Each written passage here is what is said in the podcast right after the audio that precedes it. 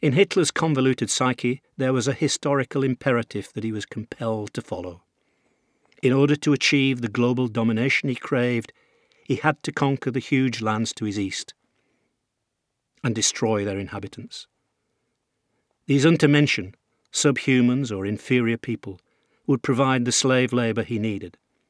The abundant resources would create the raw materials to drive his economy.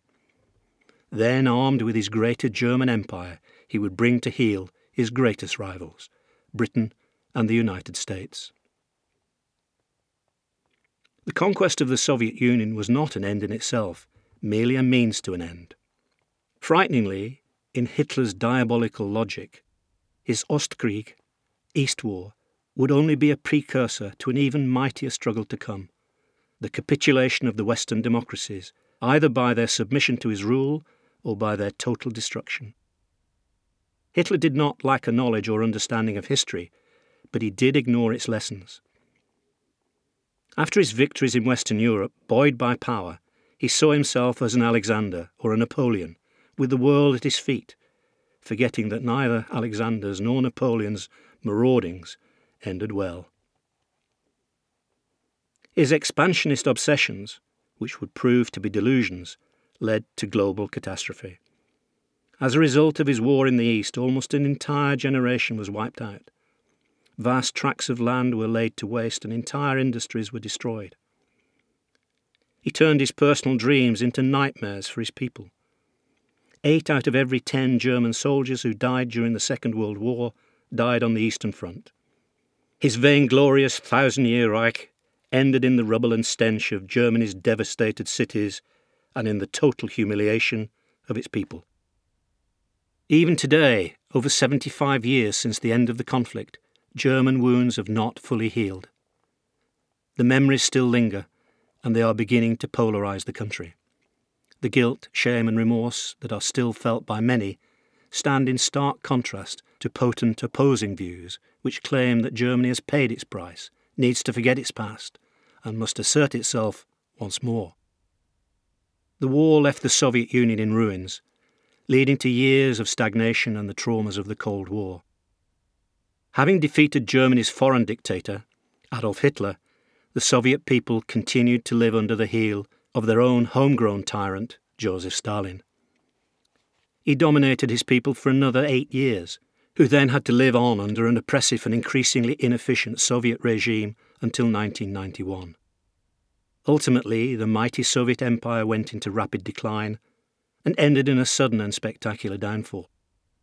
We hear the echoes of the collapse every day in our news, in Ukraine, in Syria, in new forms of sophisticated espionage, and even in the US presidential elections.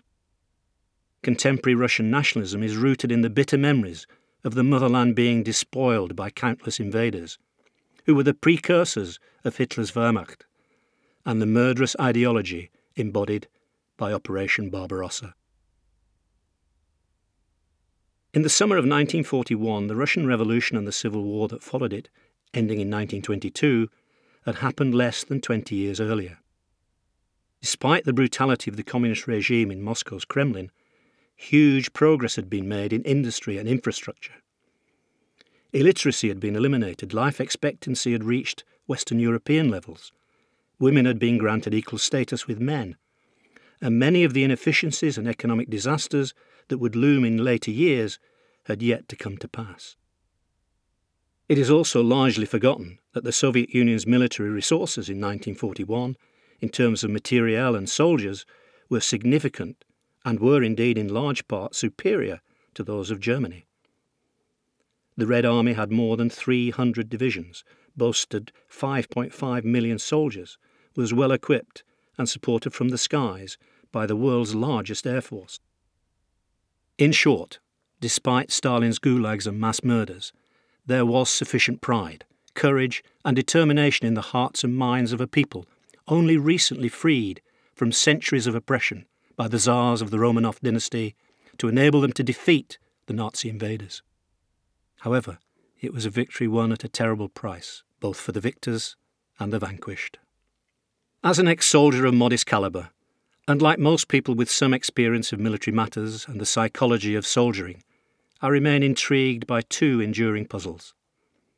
First of all, from where and from what depths of human endurance and courage did the defenders of their Eastern European homelands find the strength to resist such a brutal onslaught as Barbarossa?